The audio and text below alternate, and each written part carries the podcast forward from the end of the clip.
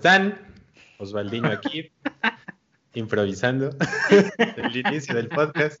Este, ¿Cómo están? Eh, hace un buen que no nos vemos, pero bueno, ya estamos listos por acá eh, para poder pues platicar de un montón de cosas relacionadas a todo lo que tiene que ver con el mundo del desarrollo y esta vez con algo pues un poquito más especial y que a todos nosotros nos gusta un montón y son los videojuegos, la carrera como desarrollador de videojuegos y todo lo que tenga que ver con este tema. Así que vayan dejándonos sus preguntas porque pues por acá lo empezaremos a discutir. Así que vamos a darle. ¿Cómo están amigos? Dale, dale, dale compañero Barbudo, por favor. Ese me eres tú. Hola amiguitos, pues un gusto saludarlos de nuevo. Ya teníamos un par de semanas, creo que no estábamos aquí con ustedes. Todo era porque Osvaldo se fue de covidiota, entonces es la razón por la que no pudimos estar con ustedes. entonces, pues nada, vamos a estar platicando, eh, como ya dijo Osvaldo, de videojuegos, de qué, qué onda, cómo puedo pues entrar a este mundo y qué es todo lo que necesitamos saber, porque no nada más es saber código, cuando hablamos de videojuegos ya muchas veces tenemos que hablar de palabras mayores, entonces este, tenemos que considerar muchas otras cosas, va a ser un tema muy interesante pues nada. ¿Qué onda, Bliss? ¿Cómo estás? Yo estoy orgasmo, ah, no se lo decía otra persona. Este, no, pues muy contento de estar de vuelta porque pues sí, la verdad es que, digo, eh, logísticamente hablando es complejo juntar a las cuatro personas cada semana, ¿no? De repente a alguien, pues, este, como se va a la le, playa. le dan cólicos o se va a la playa. Entonces, este, pues sí, feliz de poder estar juntos, de poder seguir platicando y gracias a todos ustedes, a nuestra preciosa audiencia que sigue ahí firme. Eh, vamos a hablar de un tema muy interesante y, y, voy a tener un par de confesiones de mi lado, voy a, a confesar algunas cosas que he Otra estado vez, lo que haciendo. callamos los devs. Lo que callamos los, los devs. Y vamos a hablar, yo quiero hablar mucho de, más que de cifras y esto, yo quiero hablar de lo que se acerca, lo que se avecina en los próximos años, que leyendo un poquito del tema me, me he dado cuenta, ¿no? Y, incluso, incluso la gran oportunidad, la gran ventana, como ya lo mencionaron ustedes, de ver si puedo aterrizar algo en el, en el mundo del software de videojuegos. Este, es muy interesante lo, lo, lo, que tenemos que platicar el día de hoy, así que les invitamos a que agarren sus palomitas, su coquita, se acomoden por ahí, nos proyecten en el Chromecast en la tele y se acomoden para platicar. Brendy, ¿cómo estás? Pues bien, un tanto gustosa de estar Me con fascina. ustedes aquí otra vez. su Sí, sí. entusiasmo, güey. Es lo que hay.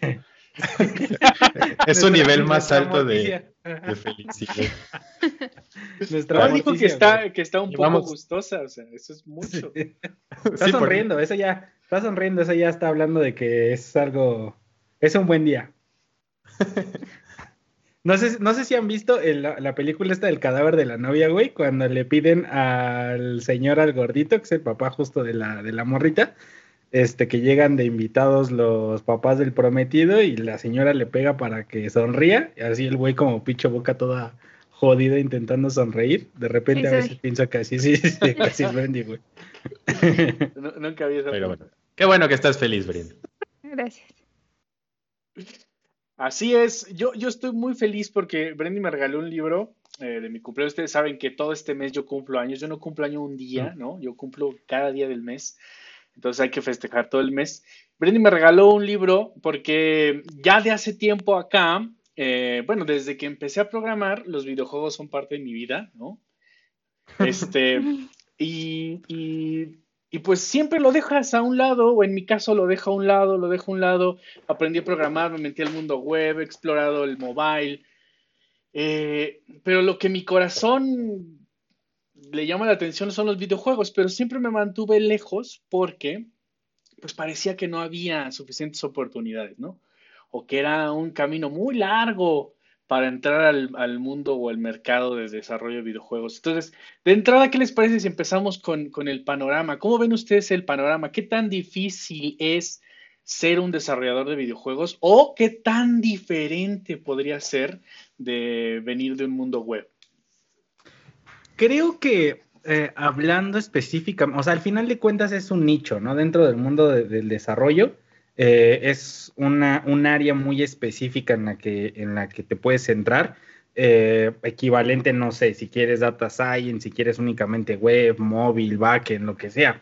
Entonces, al final de cuentas, aunque también, a pesar de que es un, un área del desarrollo a la que puedes incursionar, también creo yo que es un área, ya sea porque, es más, ni siquiera podría decirte una razón en específico, pero creo que no tiene tanto, tanta visibilidad como las otras áreas, ¿no? O sea, al final de cuentas, eh, creo que, por ejemplo, hasta en plataformas de cursos, que es usualmente eh, donde entras para aprender más sobre algún área en específico, de repente algo que esté orientado 100% a videojuegos no es tan sencillo de encontrar. Puedes encontrar dos, tres, cuatro videos, pero nada que ver con los 200 que te encuentras de backlink, ¿no?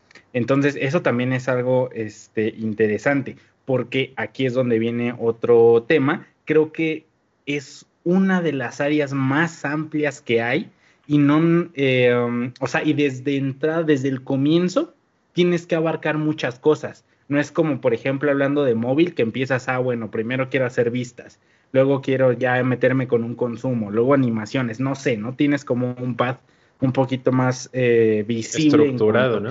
exactamente, quizá un poquito más estructurado. Pero cuando hablas de videojuegos, la realidad es que es, ok, entras y te tienes que meter ya eh, de entrada, pues a, entender el, el motor que va a estar utilizando. Luego de ahí meterte a físicas, meterte también con matemáticas, meterte a los renders, o sea, es demasiadas cosas, obviamente para la gente que quiera hacer un juego indie, ¿no? Que ya también vamos a platicar mucho ahorita de esto, pero es muy diferente cuando quieres hacer un videojuego tú desde cero y no tienes muchos muchos recursos, este, cuando trabajas ya en una empresa donde sabemos que para hacer juegos como el Gears, el GTA, el Call of Duty, todos esos, eh, pues estamos hablando de equipos de literalmente miles de personas para, para desarrollar un videojuego. Entonces, con eso nos damos una idea del trabajo que hay detrás de hacer un videojuego, ¿no? Pues recuerdo que hace unos meses los Instant Games estaban muy de moda, ¿no? Pero creo que ahorita ya, o sea, ya pasó como un poquito su boom, porque ya entrabas a Facebook y había 10, 20 publicaciones de que alguien estaba jugando X videojuego y que creo que si vienes del mundo de desarrollo, del desarrollo web, pues algo, es algo muy fácil de, de abordar que tú desarrolles un videojuego con HTML5 y JavaScript. Lo puedas publicar en, en Facebook y puedas empezar a, generar pues algunos seguidores, algunas personas que utilicen tu videojuego, pero al final no sé qué tanto alcance han tenido los videojuegos por medio de Facebook, más allá de Candy Crush y ese de los pececitos que hackeaste, David, que no Es lo que te iba a decir.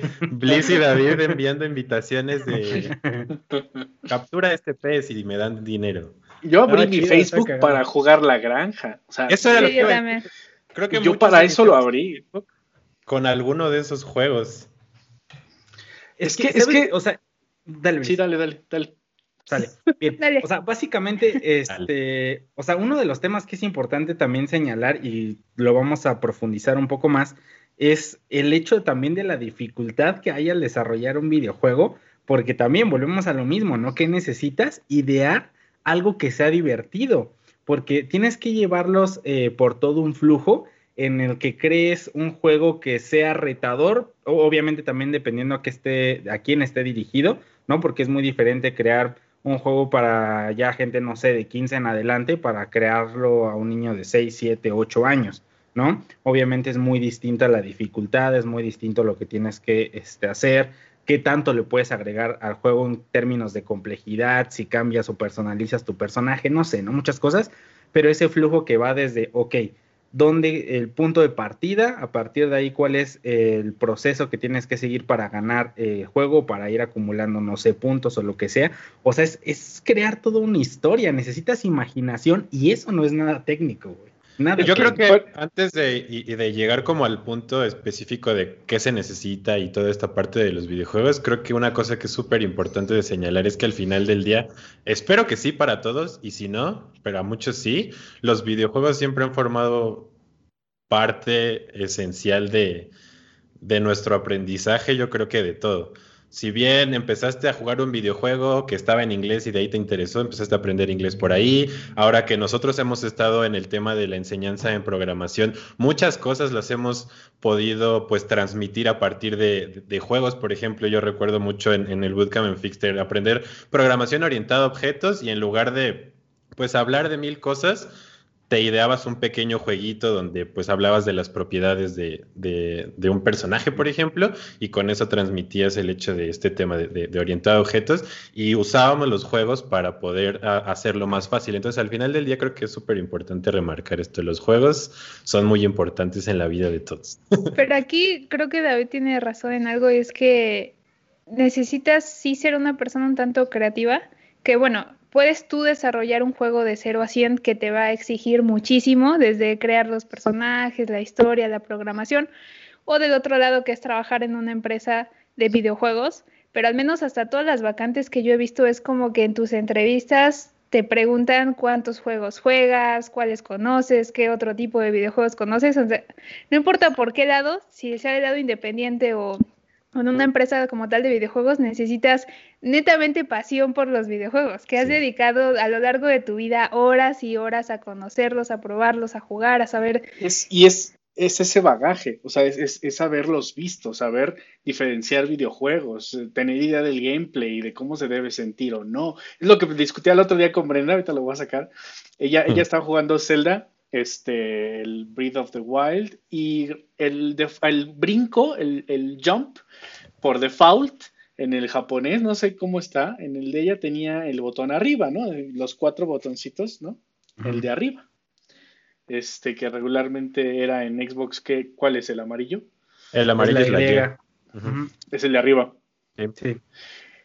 El brinco para mí, gamer de, arcade y de que viene de Nintendo, de, los old, de old school y demás, para mí el brinco es abajo. Por ejemplo, yo que jugué peleas, Street Fighters y demás, para mí el brinco, el brinco es abajo en ciertos juegos, pero es abajo porque así te permite acelerar con, con, el mismo dedo y brincar o hacer combos, brincar, etc.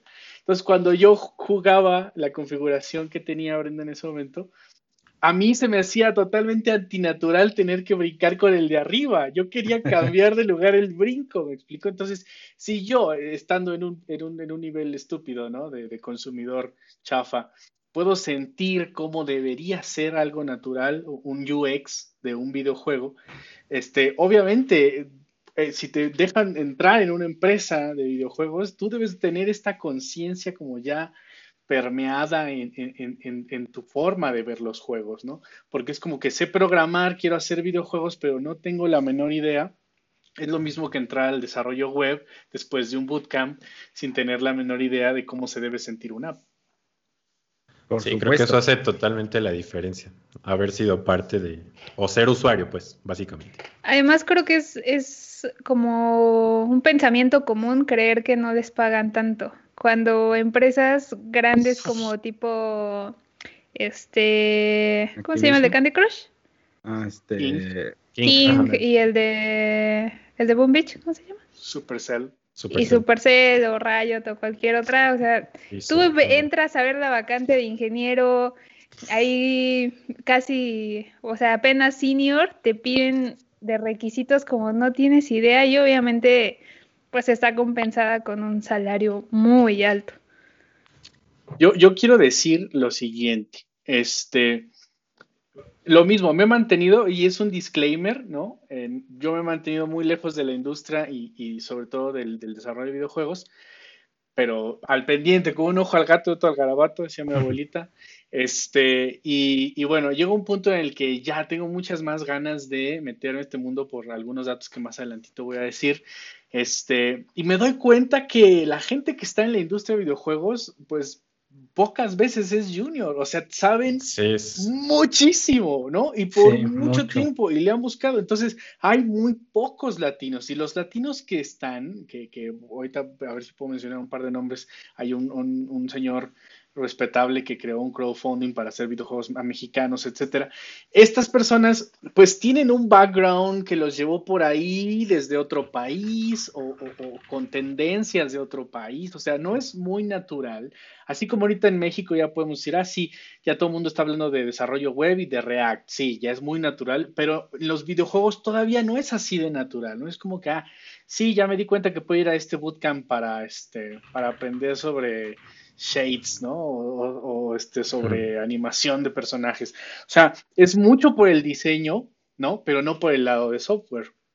Entonces, todavía es muy ajeno para, para, nosotros y al mismo tiempo yo diría que si están pensando en brincar a esta industria, que ahorita hablamos más de eso, es muy buen tiempo para que te empapes de muchísimas cosas, porque son una enormidad. Por eso el disclaimer, porque pues seguramente diríamos cosas que son erróneas de la industria porque no estamos dentro de ella, es mera curiosidad.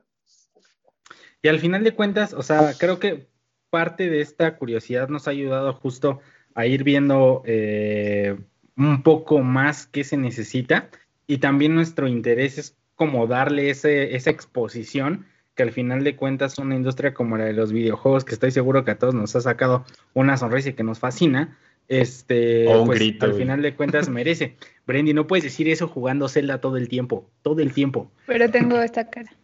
bueno, buen punto. Sí, sí, ah, pero en el LOL. Maldito. Triste, Catarina. En fin, este, el punto, el punto es justo, justo, ese, ¿no? O sea, creo que de todo, bueno, no, más bien no puedo hablar por todos, pero yo personalmente no soy una persona eh, apasionada por crear videojuegos, pero de repente sí tuve esa cercanía de intentar o probar este, hacer uno con, con Unity, ¿no? Por ejemplo, que es como esta herramienta por excelencia para de entrada quizá. Entonces, este, sí es muy importante lo que mencionas, Bliss, porque va muy de la mano con lo que decíamos desde el inicio, de todo lo que se necesita para, para entrar a este mundo, ¿no? La verdad es que sí es, sí es eh, de cierto modo imponente todos los requerimientos que tienes que tener a nivel técnico.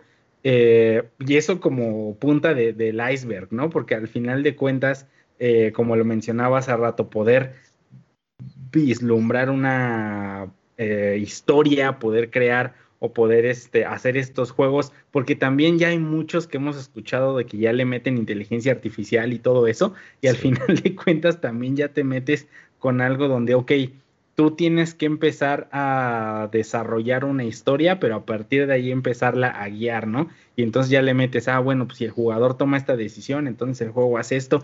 Y la cantidad de cosas que tienes que tener en la mente, o sea, el mapeo que debes de tener de hacia dónde puede dirigirse el juego, es impresionante. Es muy, muy chido. O sea, creo que esa orientación, pues no sé, le voy a llamar orientación espacial dentro de todo lo que va pasando en, en una historia y todo lo que hay que hacer también es uno de los puntos que no es algo técnico, pero también es indispensable. ¿Y crees que por eso tenga mucha gente, digo, no lo sé, para mí no fue exactamente el caso, pero digo, ha, sido cool que creo que todos hemos tenido un, acercamiento a hacer videojuegos. Y lo que quería decir era, ¿creen que por el hecho de de repente ya empezar a ver y darte cuenta que es todo un mundo, mejor lo dejas y empiezas a programar para web? Porque digo, si bien en, mi caso yo quería aprender a programar justo para desarrollo web, pero pues mi primer acercamiento fue usar Unity, me dio empezar a aprender C Sharp y hacer los tutoriales que vienen en el sitio de Unity, dices como, ah, nomás, está bien chido y así, pero cuando empiezas a ver que necesitas saber qué show con las luces, las cámaras, las físicas, etcétera, pues te das cuenta del universo de cosas que debes saber. ¿Crees que haya casos donde sí dices como, no, esto es too much y mejor un escalón abajo y me meto a web. yo, yo lo hice así, o sea, yo no dije es demasiado, pero sí dije es más rápido. O sea, yo brinqué a web porque era más rápido todo, era más rápido aprenderlo, era más rápido implementarlo, era fácil de implementar en un navegador y también por el lado de, bueno, tengo más oportunidad de crear un negocio a partir de esto más rápido.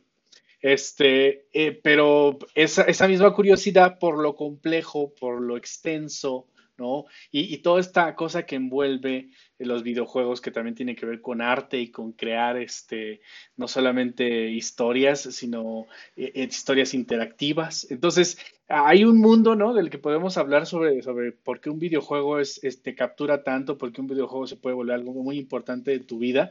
No solamente esta influencia, ¿no? De querer ser parte de, de, ese, ese, proceso o de alguien o de algún videojuego que, que pueda tocar la vida de alguien eh, o incluso un videojuego que te permita plasmar lo que sientes, ¿no? Que muchos artistas indie son indie porque quieren hacer un videojuego que nadie entiende, porque justo se trata de poder plasmar arte, ¿no? Poder plasmar algo que piensas, sientes.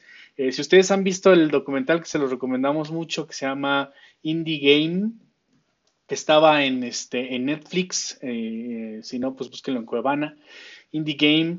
Y se trata no, de hecho, ahí les va, perdón que te interrumpa rápido, pero eh, justo creo que hay una página donde puedes comprar la película este, y es como la página oficial, y si no mal recuerdo, apoyan igual a los creadores eh, de videojuegos que salen ahí en esa película, entonces búsquenla.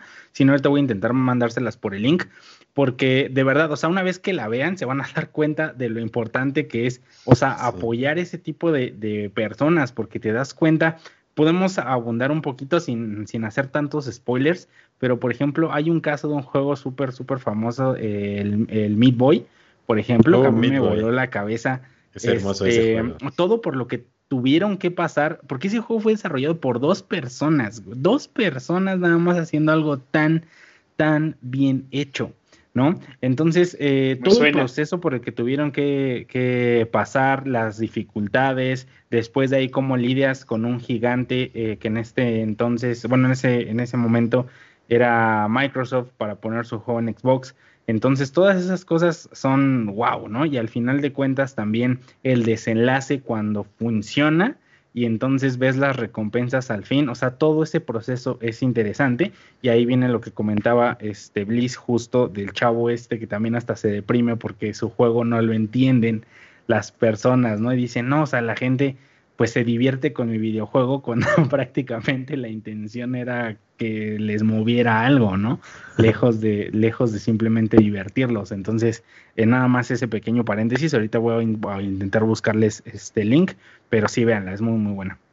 Es que en el mundo del desarrollo creo que los desarrolladores de videojuegos son como los artistas en este mundo. O sea, apuestas todo por tu sueño de yo siempre quise crear un videojuego que represente esto, que tenga esa historia, y de apuestas todo, o sea, esas justo las historias de, de esa película de Indie Game son personas, uh, videojuegos que hizo una persona o dos personas que tardaron años y que vivían en la casa de sus papás y que eh, la novia les ayudaba hasta coser los muñequitos del videojuego y todo, y que ya era su última esperanza, ¿no? Creo que dos o tres lo dicen, o sea, si el juego no tiene éxito ahora, ya, o sea, me retiro completamente del mundo del desarrollo de, de videojuegos y ya seguir con una vida normal pero creo que es esa parte al final, pues sí, sí artística porque es, es mucho más que crear un login y, crear una aplicación que tenga ah. ciertas funcionalidades, ¿no?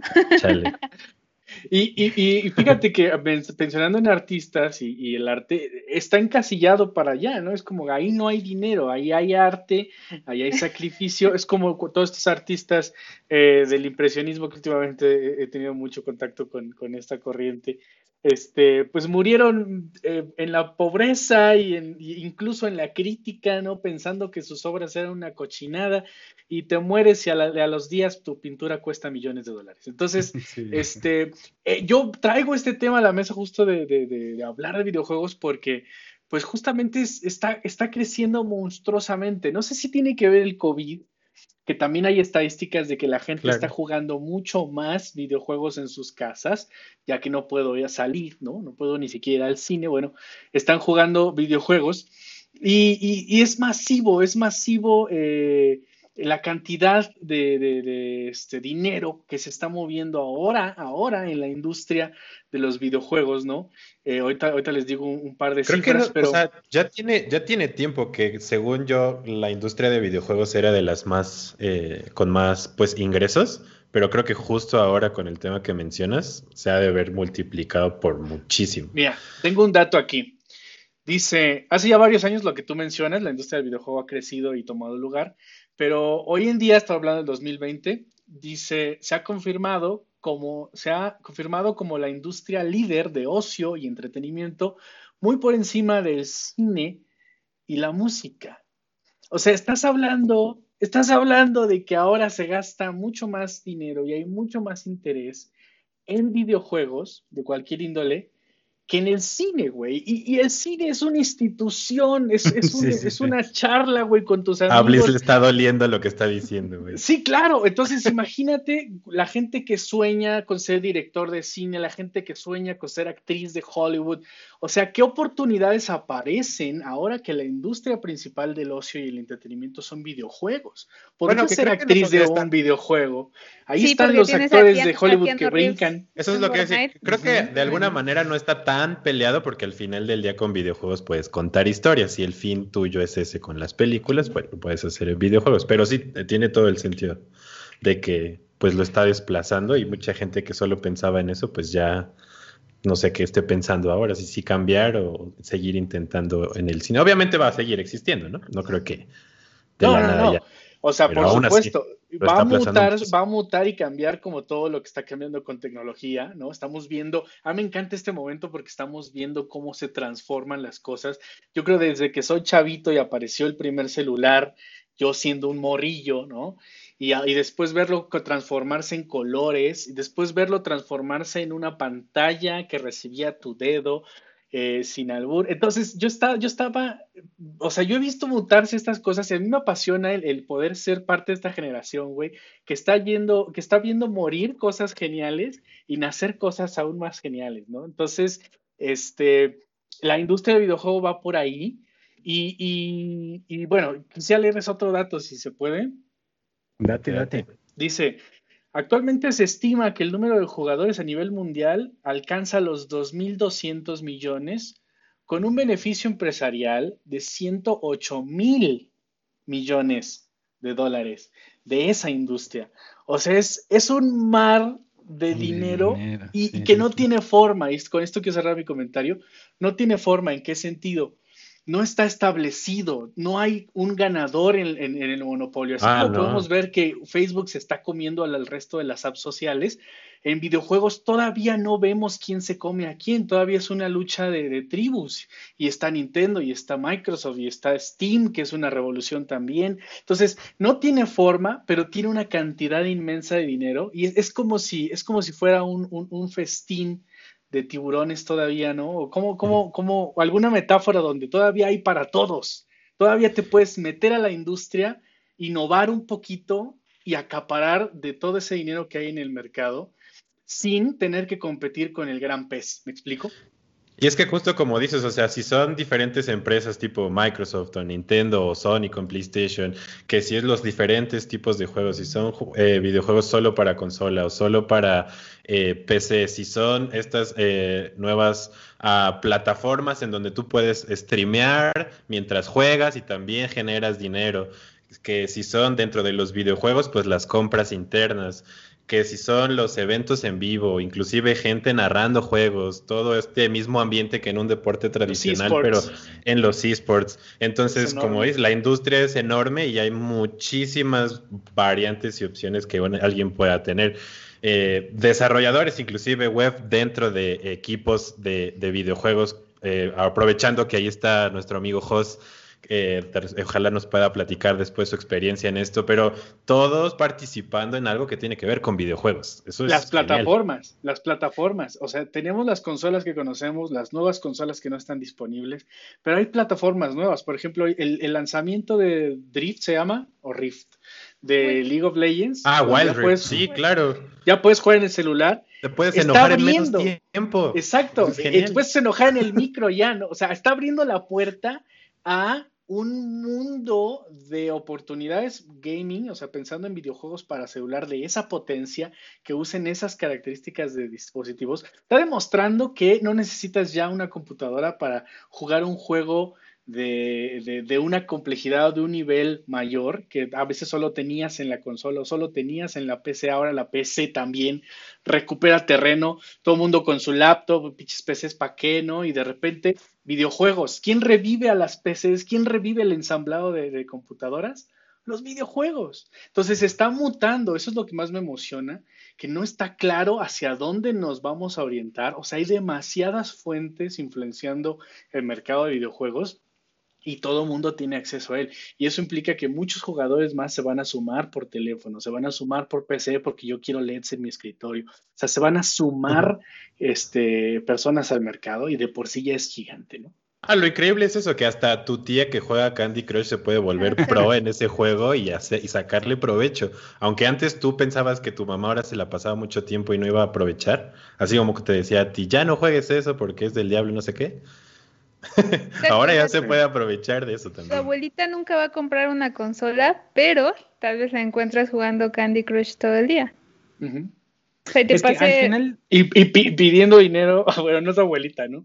Cualquier persona. a ver, metiendo dinero yo pensaba en los morritos, pidiéndote dinero a los papás para comprar gemas y paletitas, ¿no? Nada más que Brenda pidió solo el ejemplo de la abuelita, perdón. Pues es que mi papá va como en nivel 7000 de Candy Crush. La y madre dos veces. O sea, no puede ser.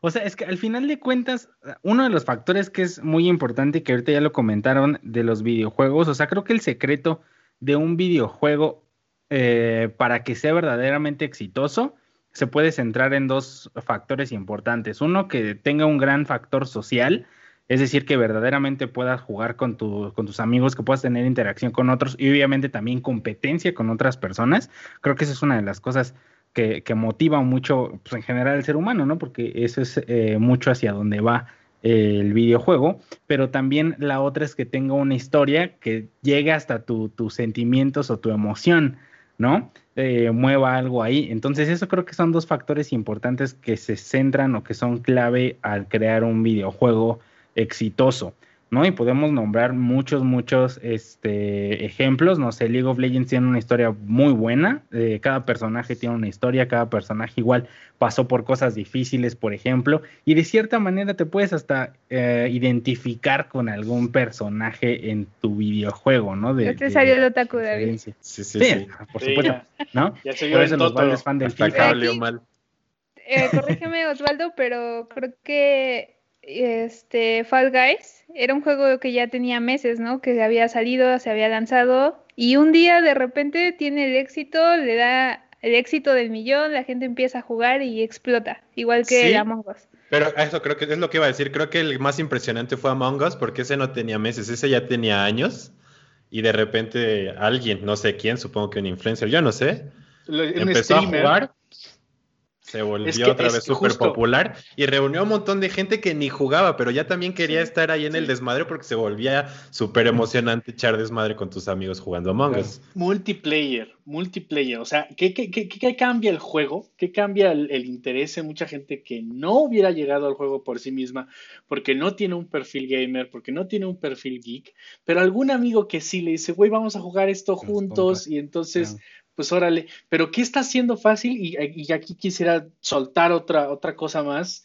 sobre, sobre eh, lo que está cambiando el mercado gaming, y es el cloud computing, ¿no? Este, o el cloud computing, eh, que tiene que ver con qué fácil es ahora crear videojuegos interactivos gracias al tiempo real, gracias a la computación en la nube, gracias al machine learning disponible de forma inmediata en la nube, gracias a todas las herramientas de cómputo en la nube que nos permiten ahora darle mucha más potencia a un videojuego y con resultados sociales, ¿no? Entonces, eh, además de las integraciones, ya mencionaba Brenda hace rato las integraciones de Facebook, de repente saca una API donde puedes publicar juegos y además usas la nube. O sea, tenemos tantas herramientas para crear juegos que tengan más probabilidad de ser exitosos, entretenidos o virales, ¿no?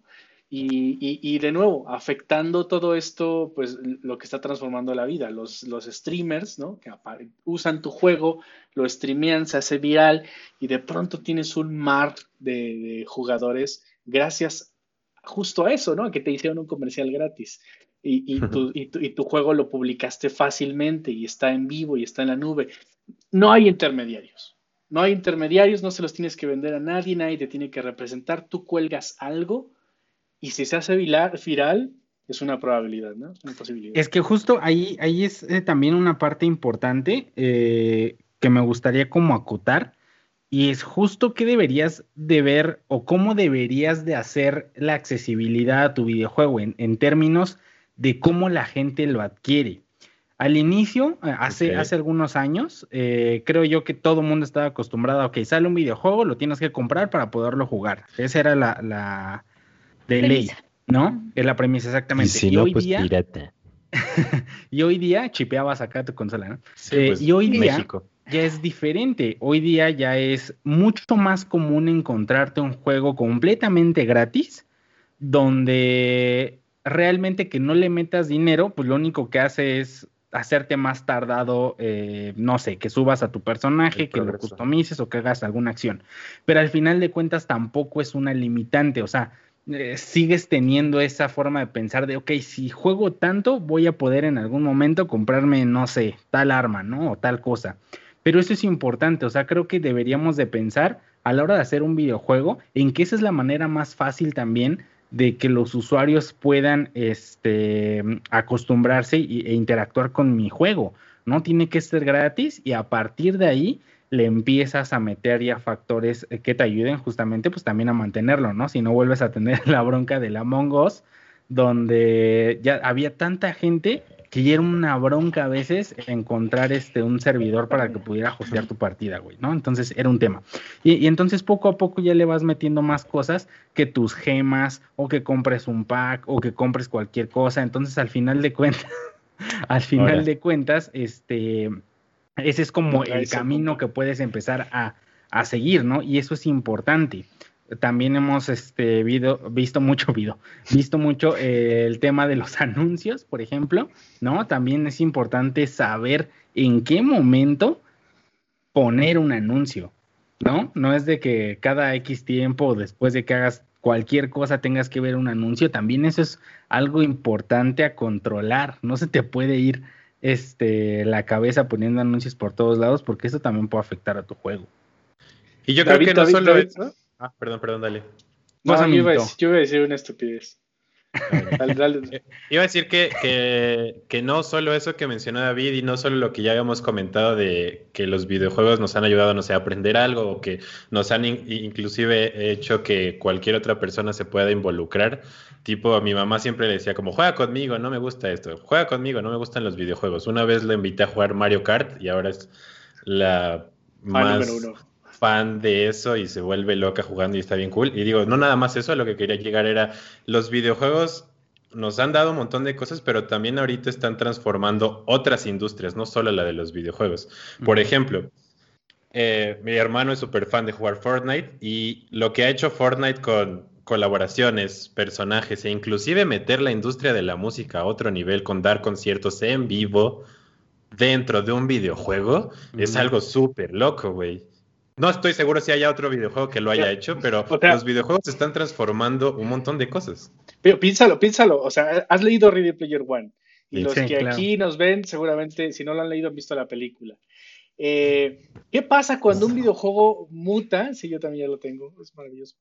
Este, ¿Qué pasa cuando un videojuego muta? Por ejemplo, yo, yo Fortnite lo juego por varias razones pero no porque sea bueno en el shooter, ni siquiera porque me gusten los shooters. Entro a ese juego porque está el skin del jefe maestro.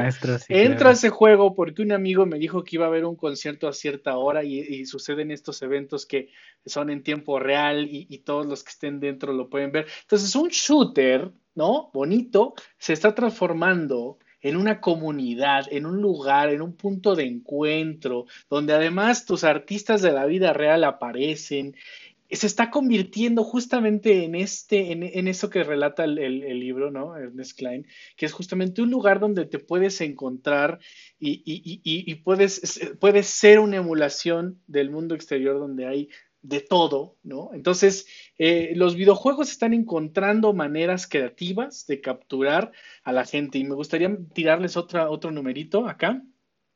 Fíjense, les voy a enlistar los países que, tienen más ganancias en el mercado de videojuegos por país. Y sí, a pesar de que podamos pensar, varios tenemos suposiciones, por ejemplo, piensen, este, ¿qué países podrían estar en una lista de 10 países que más dinero ganan con videojuegos? Pónganse ahí la imagen mental. Ahí les va la lista. El número 10 es Italia. Sí, el, número 9 es Canadá. El número 8, esto es al 2020. El número 8 es España. El número 7, Francia. El número 6, Reino Unido. El número 5, Alemania. O sea, toda maldita Europa está ahí haciendo dinero con videojuegos, güey. Este, número 4, Corea del Sur. Número 3, Japón. Número dos, Estados Unidos. Y número uno, China, porque pues, eso es por su población, es obvio, ¿no? Pero ahí te va España, que es el número ocho. España, que es el número ocho, dice, tiene un estimado de 23.9 millones de jugadores, es decir, más de la, de la mitad de la población española. Y este, entonces, ¿a, qué voy? Es una tendencia, yo siento que va a llegar a un punto en el que, güey, la mayoría, ahorita no, la mayoría de la población va a jugar un videojuego o va a estar dentro del mercado o va a estar invirtiendo. El numerito de lo que gastan esas personas son un promedio de 130 dólares al año por persona en videojuegos. Sí, somos. Entonces, piénsalo, güey, cuando ya no haya otras generaciones y seamos puros millennials viejitos, güey, y obvio las generaciones nuevas que juegan videojuegos, estás hablando de que vamos a alcanzar prácticamente la totalidad de la población en el futuro, güey, jugando algo en, un dispositivo. Pues, pues es, que, al final... no está tan lejos, ¿no? No, al final, ¿cuánto dinero gastas en tu educación? ¿Cuánto inviertes en un curso para aprender cero o 500 pesos? ¿Y cuánto puedes gastar en videojuegos y ocio? O sea, no sé. pase de batalla cada vez que sale. Tal vez, exactamente. O sea, yo era de las personas que dije, jamás en la vida voy a invertir un peso en videojuegos. y un día aparece LOL y tres años ya tengo un montón de skins, ¿no? O sea, como lo dijo David, te, esclaviza de alguna forma la parte competitiva, la historia de los personajes, lo que sea, la jugabilidad.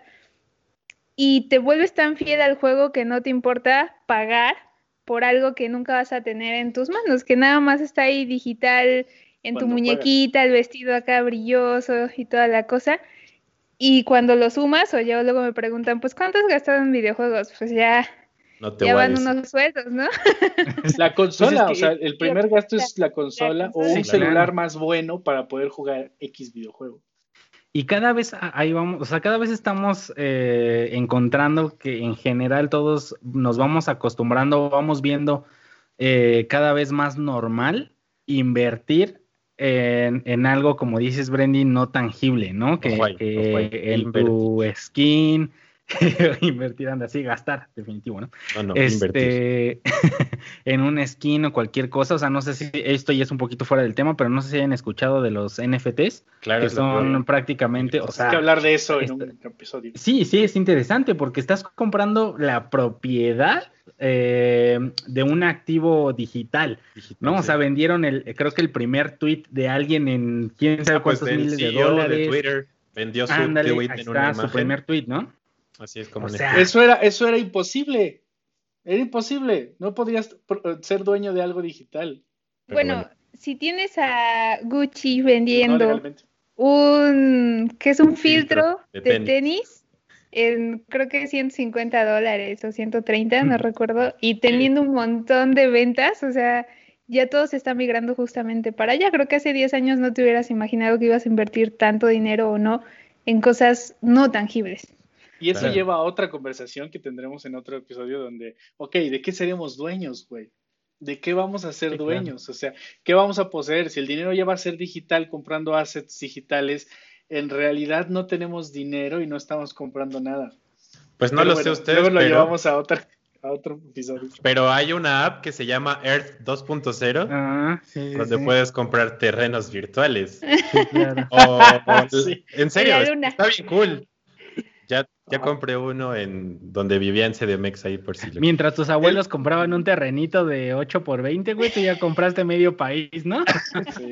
Cuando empezó esa madre. Y está bien chido, digo, no sé si vaya a ser al futuro, ¿no? Es parte de, pues, apostarle a esto, pero pues, ah, si lo vemos solo por hobby o por juego, güey, yo estoy jugándole al Monopoly en esa plataforma. Mira, nos toca, nos toca ser los abuelos, güey, nos toca comprar la parcela en esa cochinada, güey, ¿no? Y, y, bien barata, ¿no? En ah. unos miles de pesitos, güey, y cuando tu nieto diga, no mames, mi abuelo nos heredó este, estas 20 parcelas, güey, digitales. Que ahorita, valen, que ahorita valen miles de bitcoins, güey. Sí, sí, sí. O sea, es que es impresionante porque de verdad te metes a esa plataforma eh, y tú podrías pensar, o sea, ¿qué valor puede tener una representación digital de la Tierra? Y de repente te metes a ver los precios de, de cada lote y dices, güey, ¿es en serio? O sea, gente que, ha gastado 60, 100 mil dólares comprando piezas eh, de, terreno, ¿no? Y ahí puedes ver y la banderita. Que parece la vida real y puros extranjeros comprando en playas mexicanas. Claro, sí, sí, sí. O sea, todo, Reforma, creo que le, o gran parte de Reforma le pertenece a un canadiense, güey, o a un británico, no sé, güey. Una cosa así. Igual Chichen Itza, güey, y todo, todo eso, Teotihuacán también le pertenecen a extranjeros, güey. Entonces, no sé, no es interesante todo, todo eso.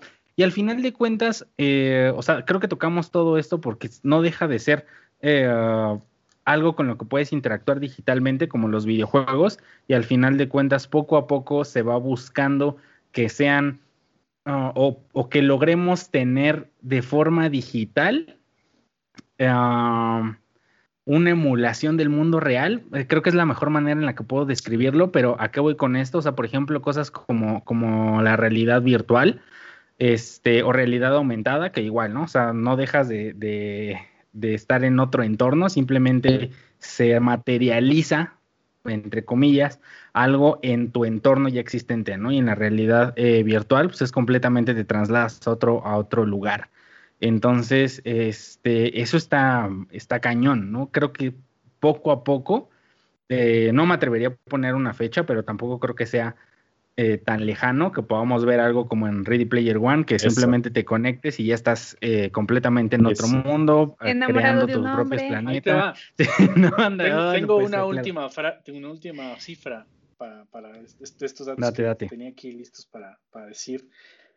Justamente el 7% anual es el crecimiento de la industria de videojuegos, marcando una gran, gran tendencia por los esports, o sea, todos los videojuegos que te puedan llevar a un nivel competitivo, profesional, internacional, que, que, sea, que sea clara la distinción entre alguien muy profesional tipo Olimpiada, ¿no? Contra un jugador estándar. Ese tipo de videojuegos que permiten eso eh, tienen una tendencia. Lo que decías, David, la realidad virtual es el número dos en la tendencia del crecimiento. O sea, todo el mundo quiere hacer lo que tú estás diciendo, güey. Ponerte unos pinches lentecitos, güey, y, este, tener una novia virtual. es que la historia, del, la historia del libro es lo que todos queremos, güey. Queremos ese mundo.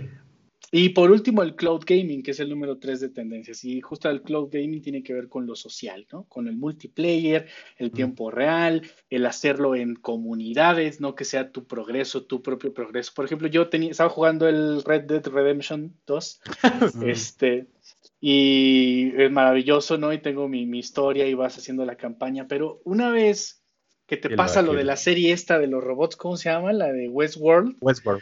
Una vez que te pasas al modo multiplayer, güey, que resulta que las cosas de veras te cuestan y que, y que, y que de veras te matan y pierdes dinero o te roban realmente, ¿no? Se vuelve muy serio el juego, güey, se vuelve muy...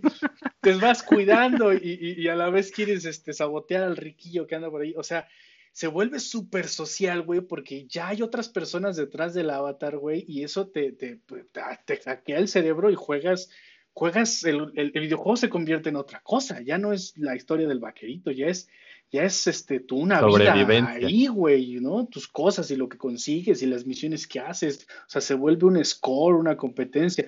Lo social es muy importante, ¿no? Entonces, eh, quiero soltar la última idea, con esto cerrar mi comentario, es, este, hay oportunidad de convertirse en developers, no necesariamente por el lado indie, sino también por el lado empresarial, aprender ciertas cosas de lo que mencionaba igual David, todas las piezas de hacer un videojuego. Bueno, hay empresas gigantes que están haciendo estos videojuegos como pan de cada día y un lack de profesionales que lo puedan hacer. Y pensando principalmente en programación, yo me encontré con la gran sorpresa estadística también de que el lenguaje más usado para videojuegos, casi ya por de facto, ¿no? Ya incluso Unity abandonó los otros lenguajes, etcétera, es C++.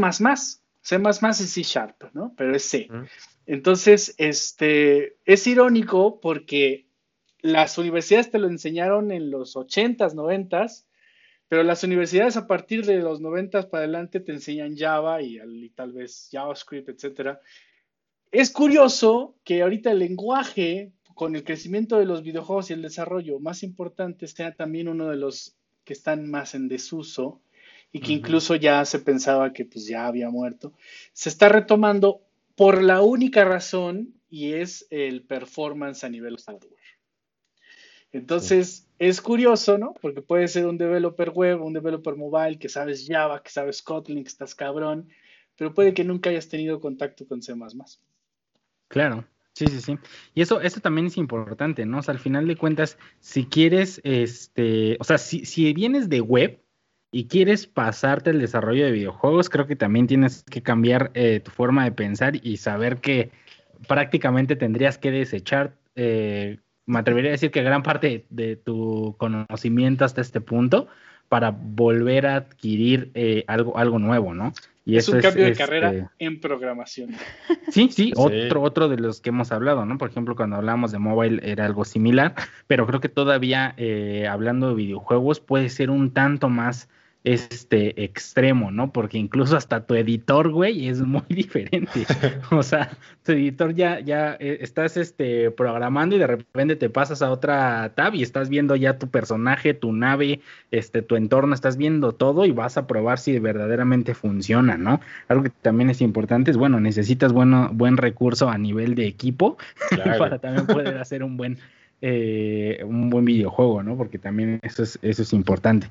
Entonces, eh, y creo que ya justo lo como comentaste, por eso es que como desarrollador, me imagino, necesitas un nivel alto ya de, conocimiento para poder incursionar verdaderamente a este mundo. Y es por algo que muchas veces eh, ni siquiera por aquí nos pasa, que es el performance. Y, y, creo que es importante hacer hincapié en eso comentaste, Bliss, porque bien, o sea, el performance ya hoy día tiene que ser en, a nivel de videojuegos eh, algo que te tiene que preocupar al 100%, porque ya no, no tienes como recursos, este, por decirlo, ilimitados, sino que te tienes que acoplar a que estás en un dispositivo que corre con 4 de RAM y tampoco te puedes acabar tus 4 de RAM y no sé, no tienes otras limitantes, entonces este está está fuerte. O sea, tienes que verdaderamente preocuparte cómo logras ese tipo de rendimiento usando buenas prácticas, preocupándote bien por no estar creando, no sé, ¿no? Instancias de, de, tu clase por todos lados, eh, poder reutilizar muchas cosas, ese, ese tipo de, de temas, usar patrones, el lenguaje también, ¿no? o sea, son muchas cosas. Por ejemplo, te preguntan, ¿no? ¿Se pueden hacer videojuegos con Python? Sí. ¿Se pueden hacer videojuegos con Java? Sí. ¿Se pueden hacer videojuegos con, con Java? Sí. El, asunto está en que cuando sales al mercado y necesitas un producto competitivo o que por lo menos no crashe todo el tiempo o, que tenga fluidez, porque también es importante hoy para el gamer tener FPS correctos, ¿no? Suficientes. ¿De qué sirve tener una computadora bien chingona con un chingo de, tarjeta de video y, este, y el juego no tiene un buen performance por el puro hecho de a lo mejor ser interpretado o de usar un lenguaje que, este, que no tiene el, rendimiento suficiente. Y ahí es donde reina C++, ¿no? Donde reina a nivel hardware la optimización de los recursos hardware, este, ah, ahí es donde reina. Entonces, eh, aparece, es, em, las empresas, instituciones buscan, ok, vamos a optimizar esto que nos da dinero y cómo lo hacemos. Pues vamos a tener que cambiar el stack por algo más eficiente. Y hasta ahora eso es lo más eficiente.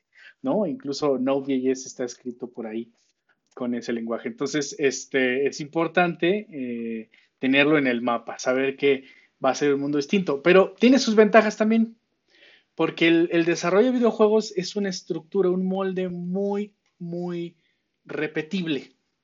Las cosas están en el mismo lugar, las cosas se hacen de una manera igual, casi siempre.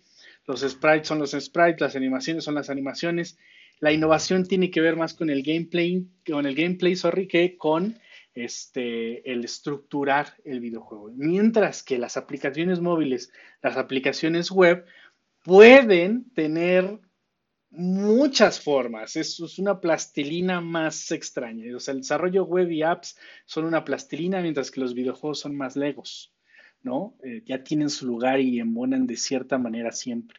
Entonces, también podría decir eso, que, que o sea, no pensemos que es más complicado y ya. Eh, son mundos muy distintos que incluso un desarrollador web experimentado podría encontrar más fácil. Sí, sí, sí. Y digo, al final de cuentas, eh, creo que también lo, estamos eh, llevando mucho a que necesitas quizás hacer un cambio de 180 grados en lo que conoces, pero la realidad es que como lo comentaba Brendy al inicio, también tienes posibilidades de adentrarte en este mundo con tecnologías que son un tanto más familiares, ¿no? Por ejemplo, eh, lo que comentaba de, de, los juegos que puedes crear con Facebook, son juegos que puedes hacer con JavaScript, HTML y CSS, ¿no? No hay más. Nosotros llegamos a hacer videojuegos también con, con lo mismo, utilizando el Canvas en el navegador y se acabó. Incluso hasta, hasta Unity, por ejemplo, te exporta tu juego a que sea HTML, CSS y, y JavaScript, o sea, lo puedes hacer para la web. E incluso eh, cómo empezó también, esto, esto lo, va a ser muy interesante porque hace años, cómo jugábamos videojuegos en páginas como Miniclip o cualquier otra. Minijuegos.com. Ándale, ándale, ¿no? E, este tipo de páginas donde entrabas, este, buscabas un videojuego en la categoría que te gustaba y empezabas a jugar, ¿dónde era? Pues en la web, ¿no? Y era donde tenías más variedad y acceso a juegos igual eh, completamente gratis. Creo que me atrevería a decir que incluso ahí eh, podían hacer un poco más esto de los juegos este, indies. Entonces, pues exploran eh, qué alternativas hay con lo que conoces. O sea, estoy casi seguro que, en todas o casi todas los stacks eh, puedes empezar a hacer algo enfocado a videojuegos. Entonces, pues sería cuestión de, explorar, ¿no? Y una vez conforme ya te vayas eh, familiarizando con esto, pues ahora sí ya te metes a aprender, no sé, Unity, Unreal, eh, Red Engine, no sé, lo que necesites, ¿no? yo quería... ahorita que hablas de eso, yo sí he visto, por ejemplo, en las vacantes de desarrollador de videojuegos, te dicen, este, ¿cuántas aplicaciones o cuántos videojuegos tienes publicados en las tiendas? Y pega tus links, ¿no? O sea, sí te piden ya una experiencia, pues, más avanzada. No puedes ser un junior en videojuegos. O sea, ya necesitas una experiencia mayor para poder entrar de lleno como desarrollador de videojuegos. ¿Qué otras cosas creen que se necesita? Yo, yo quería compartir de un recurso que todavía no he terminado de ver, pero hay un masterclass de Will Wright, se llama, que fue el desarrollador o la persona principal en el juego de los Simps. Hay un eh, masterclass donde enseñan como diseño de videojuegos y teoría y tiene un blog gigante de todo lo que necesitas como, como developer para videojuegos. Entonces ahorita igual les comparto por allí el link. Está bastante interesante. Es más que nada teoría y motivación para entrar al mundo del desarrollo de videojuegos, pero está la verdad muy, muy interesante. Pues podemos ir concluyendo justamente eh, sobre, sobre este este brinco, ¿no? A ser desarrollador de videojuegos. Yo diría que, como hemos comentado, es un mundo gigantesco de información y de, contexto. Entonces, eh, sí, te gustaría explorarlo. Eh, yo diría que estás a muy buen tiempo. Es un muy buen punto en el tiempo en que la industria está mutando y creciendo al punto de que ya no va a ser vista como que, ah, videojuegos, pues ahí no vas a ganar nada. Al contrario, podríamos encontrar en el futuro, porque ya las hay, pero en el futuro muchas más vacantes que tienen que ver con programación de videojuegos, diseño de videojuegos, interfaces de videojuegos. O sea, la industria es muy grande y los videojuegos pueden ser tan enormes que podríamos encontrar algo especializado, por supuesto. Y tiene su propio full stack, ¿no? Les dicen desarrolladores transversales a, los que en videojuegos hacen animación, diseño, este, programación, o sea, muchas cosas.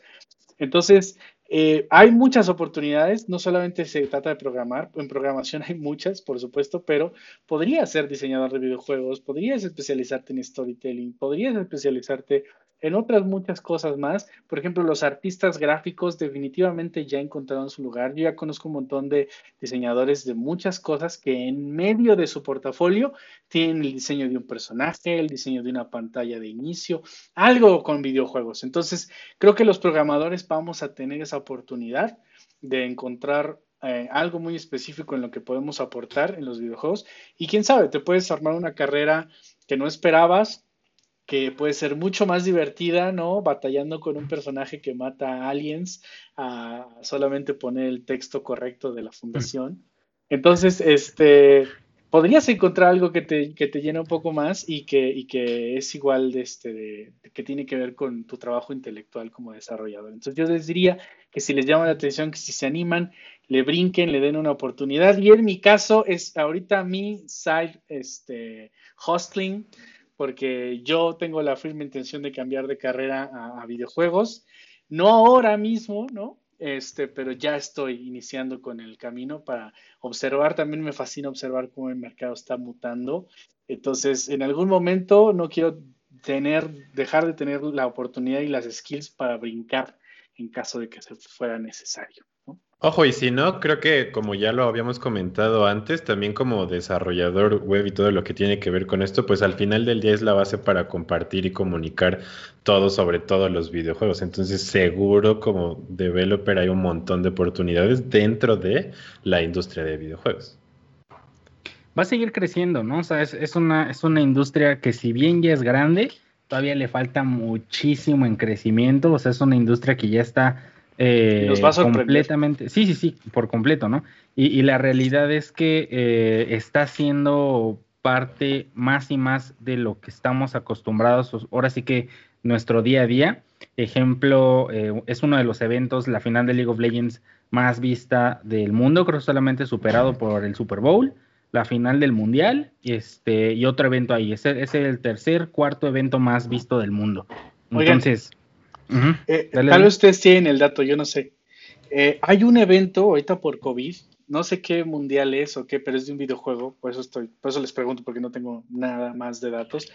Pero el acceso se está vendiendo, o sea, puedes comprar tu boleto al acceso de la final y presenciarlo eh, digitalmente y de forma virtual. Incluso si tienes el, el PlayStation VR y esas cosas, te va a permitir ver, ¿no? Este, el estadio y ver a las personas que están a tu lado en tu asiento que compraste y ver el evento hacia el frente en realidad virtual.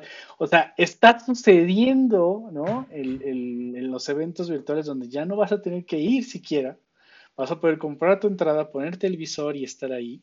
Entonces, no sé si ustedes tienen el dato de qué evento es, si no, ahorita lo googleo, pero este, pero es muy interesante cómo se está transformando, mutando y lo que dice David, o sea, va a crecer de tal forma que nos vamos a reír de lo absurdo de principio, ¿no? Como buenos ancianos, de lo absurdo de principio que va a aparecer las cosas y que se van a normalizar con el paso de los años. No sé qué videojuego es, pero no lo dudo. Tipo, en la final de LOL pasada, eh, y en las anteriores, pues todo lo que han hecho con realidad aumentada de que hay un estadio y de la nada sale un dragón gigante y en el pasado donde había un edificio super pro que era digital, o sea, cosas bien locas están sucediendo. Entonces, sí, va a pasar. Lo bueno es que estamos abiertos a ese cambio y sabemos que va a pasar. Sí. no renegaremos de lo que va a pasar. Ilusión, Brendy. Jueguen. Inviertan en videojuegos. Eh, ¿Cómo se llama la plataforma de crowdfunding, Héctor? Déjame buscarte, la no la busqué. Y creo que otra en lo que en lo que Bliss tiene este el dato, otro de los puntos eh, que es genial es que puedes entrar también en el mundo de videojuegos si vienes, no nada más de web, ¿no? O sea, si eres alguien eh, que tiene ya experiencia en storytelling, no sé, en, o sea, como diseñador también, animador, puedes eh, entrar al mundo de los videojuegos. He conocido muchos diseñadores, música exactamente, muchos diseñadores que ahora sí que su camino es al revés, ¿no? Tienen eh, la imaginación, ya tienen el personaje, la historia, tienen todo y les falta la parte técnica, entonces se meten a aprender a programar y crean su videojuego, ¿no? También, pues de lo que viene, que hemos hablado mucho, si tienes experiencia, eh, pues trabajando ya con inteligencia artificial, seguramente vas a tener un muy, muy amplio campo de, acción y de trabajo en los videojuegos, porque, pues, o sea, hoy día ya, ya lo vemos, ¿no? En tus compañeros en el, en el videojuego que son IEAs y que ya cada vez están subiendo este, dificultad y de capacidades, entonces te das cuenta del campo de acción que tienes. Entonces puedes empezar incluso eh, preparándote en otras áreas este, y después brincando a videojuegos, ¿no? No necesariamente pues tienes que ser 100% orientado a videojuegos. Creo que hay muchas eh, áreas que pueden complementar el desarrollo de un juego y que pues van a ser necesarias en el futuro, ¿no? Si hoy día ya está habiendo oportunidades, en el futuro será inmenso el campo.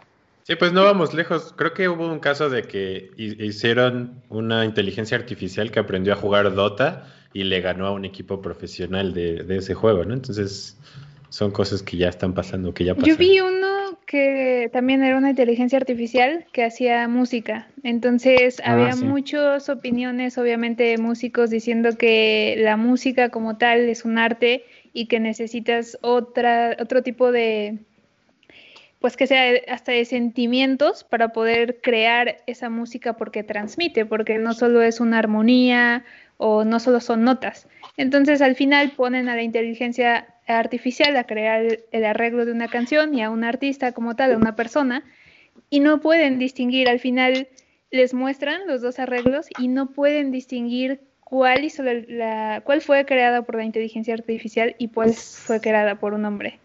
Entonces ya está llegando a ese nivel en donde pues tarde o temprano va, a poder eh, hacer un robot o una inteligencia artificial completamente lo mismo que haces tú como, como ser humano, hasta escribir cartitas de amor o lo que sea. sí, eso va a pasar. Vas a comprar tus cartas de amor aquí. En Facebook, te las va a diseñar. Tu, NFT, NFT de amor. Sí, sí, sí, ándale, ándale, ándale. Ya no vas a poder estrechar la mano del poeta. Ya le vas a tener que, no sé, güey. Transferir Bitcoin. un Bitcoin al poeta. Sí sí, sí, Pues nada, o sea, creo que para concluir, eh, mis comentarios serían justo eso, o sea, eh, dejar claro que desde mi perspectiva, eh, el desarrollo de videojuegos es una carrera mucho más amplia de las que podría ser eh, el desarrollo web, desarrollo móvil o el backend del que ya hemos hablado. Tienen que prepararse en matemáticas, tienen que prepararse en físicas, tienen que prepararse también en cómo contar una historia, estudiar de repente también pues el factor social del ser humano, porque al final de cuentas un videojuego tiene que tener ese componente para poder ser exitoso, son de las cosas que, nosotros buscamos, entonces es importante. Eh, lenguajes que ya lo comentó Bliss, pues eh, C, C Sharp eh, son una muy buena idea para que empiecen. Este, de repente inteligencia artificial, pues también es un tanto más eh, avanzado, pero pues definitivo, ¿no? Podrían este, también usar eso para ser puras cosas de inteligencia artificial o irse a la parte de desarrollo de videojuegos. Y nada, o sea, creo que también jueguen videojuegos, es importante. En una ocasión un, amigo me comentó que estaban trabajando para Riot Games y una de las condiciones era que jugaran, eh, creo que League of Legends una o dos horas diario, entonces tenían que consumir su propio producto. Entonces, ahora sí, pues inviertan en su, en su ocio, en su conocimiento en videojuegos y jueguen, jueguen todo lo que les llame la atención. Solo no sean niños rata. no campers. Sí, sí, Ándale, sí. no flames, no flames. no sean este, tóxicos. La, industria, la industria del videojuego y la gamificación también se van a comer muchas otras cosas. O sea, ya hay un montón de clientes, eh, pensando en chiquitito, hay un montón de clientes que nos han preguntado así, oiga, ¿podemos hacer esto más como un videojuego?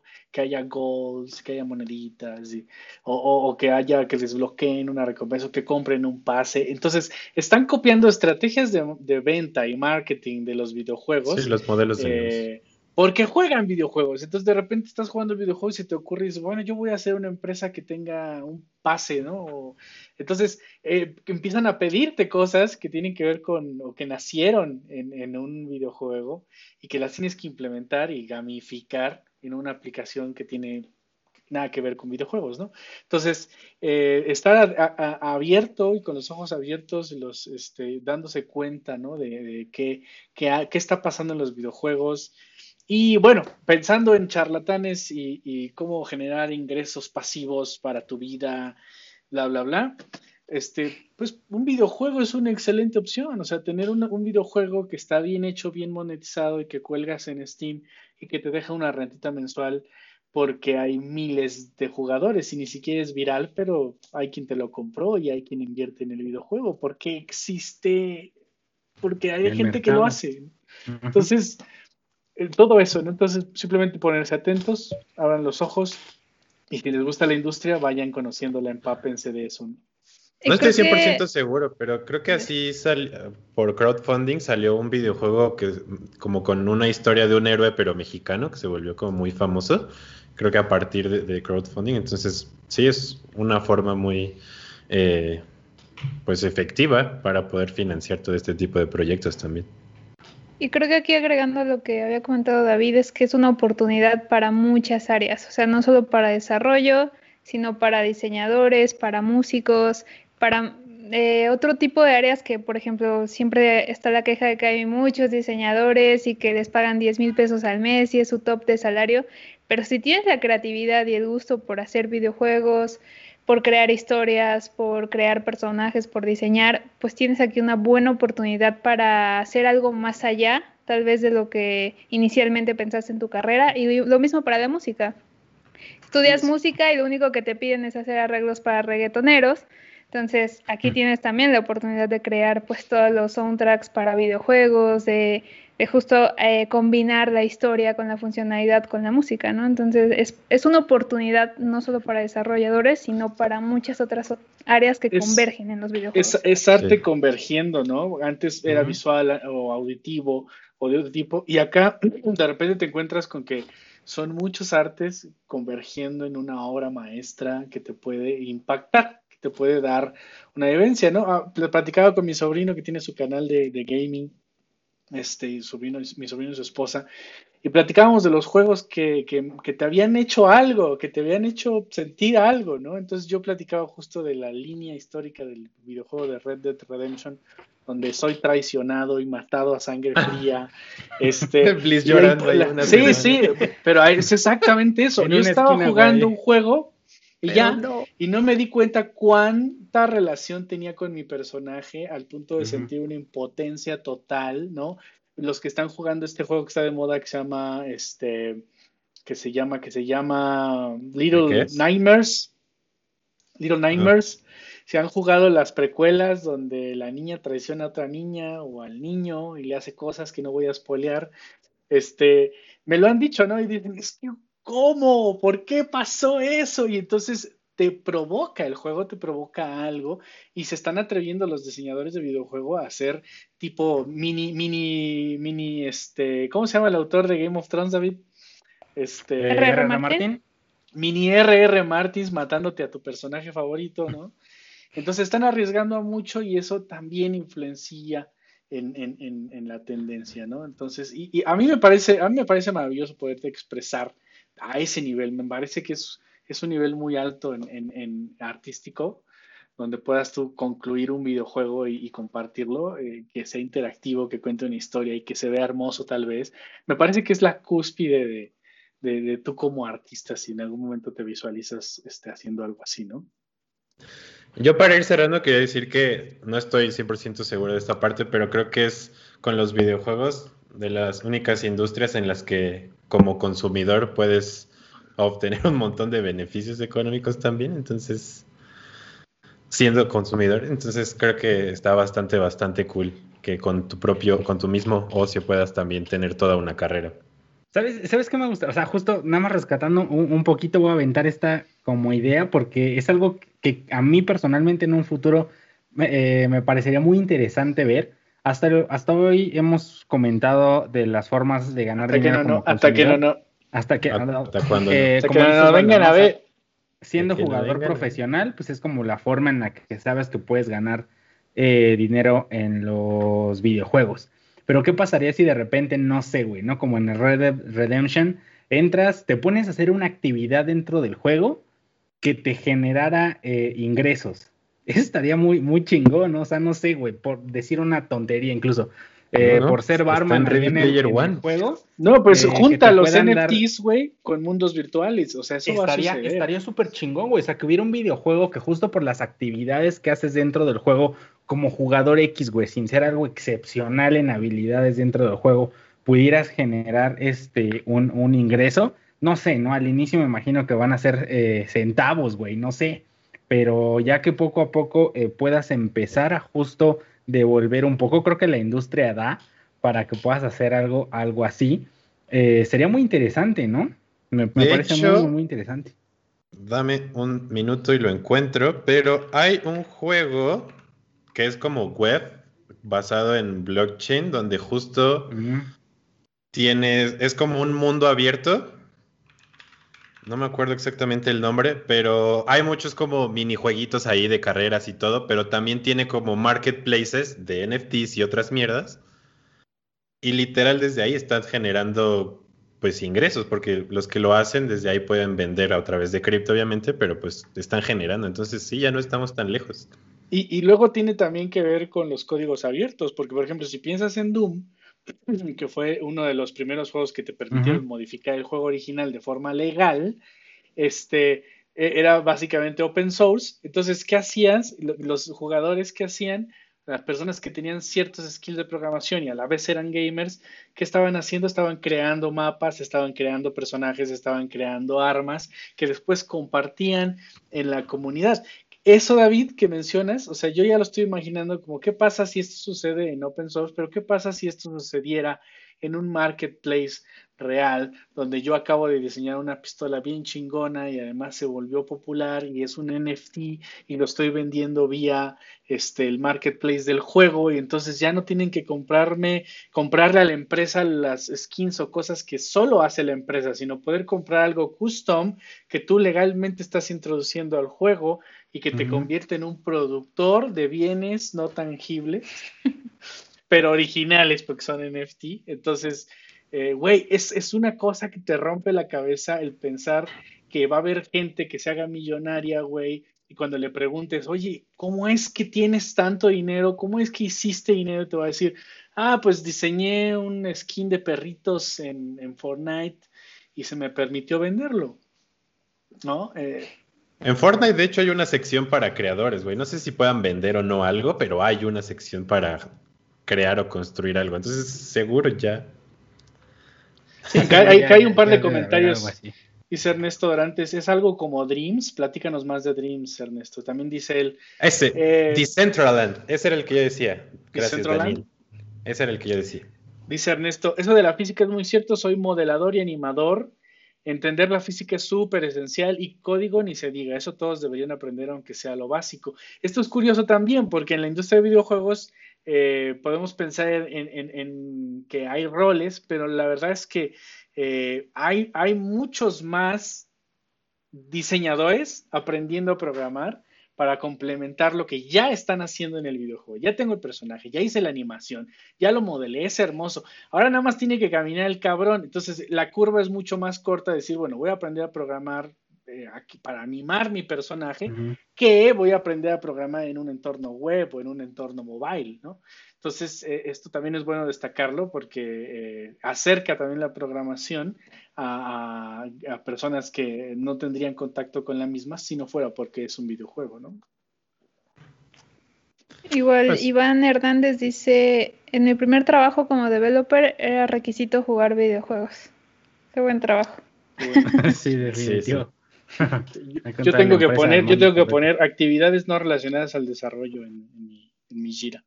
Para justificar tus, seis horas, güey, tus seis horas de Seis horas de League of Legends, let's go. Sí, güey, contra dos de, de codeo intenso. Ajá. Acá está Ernesto, dice, bueno, Dreams es un juego de PlayStation donde puedes hacer juegos. Busquen uno que hicieron de Avatar, está increíble y solo lo hizo un sujeto.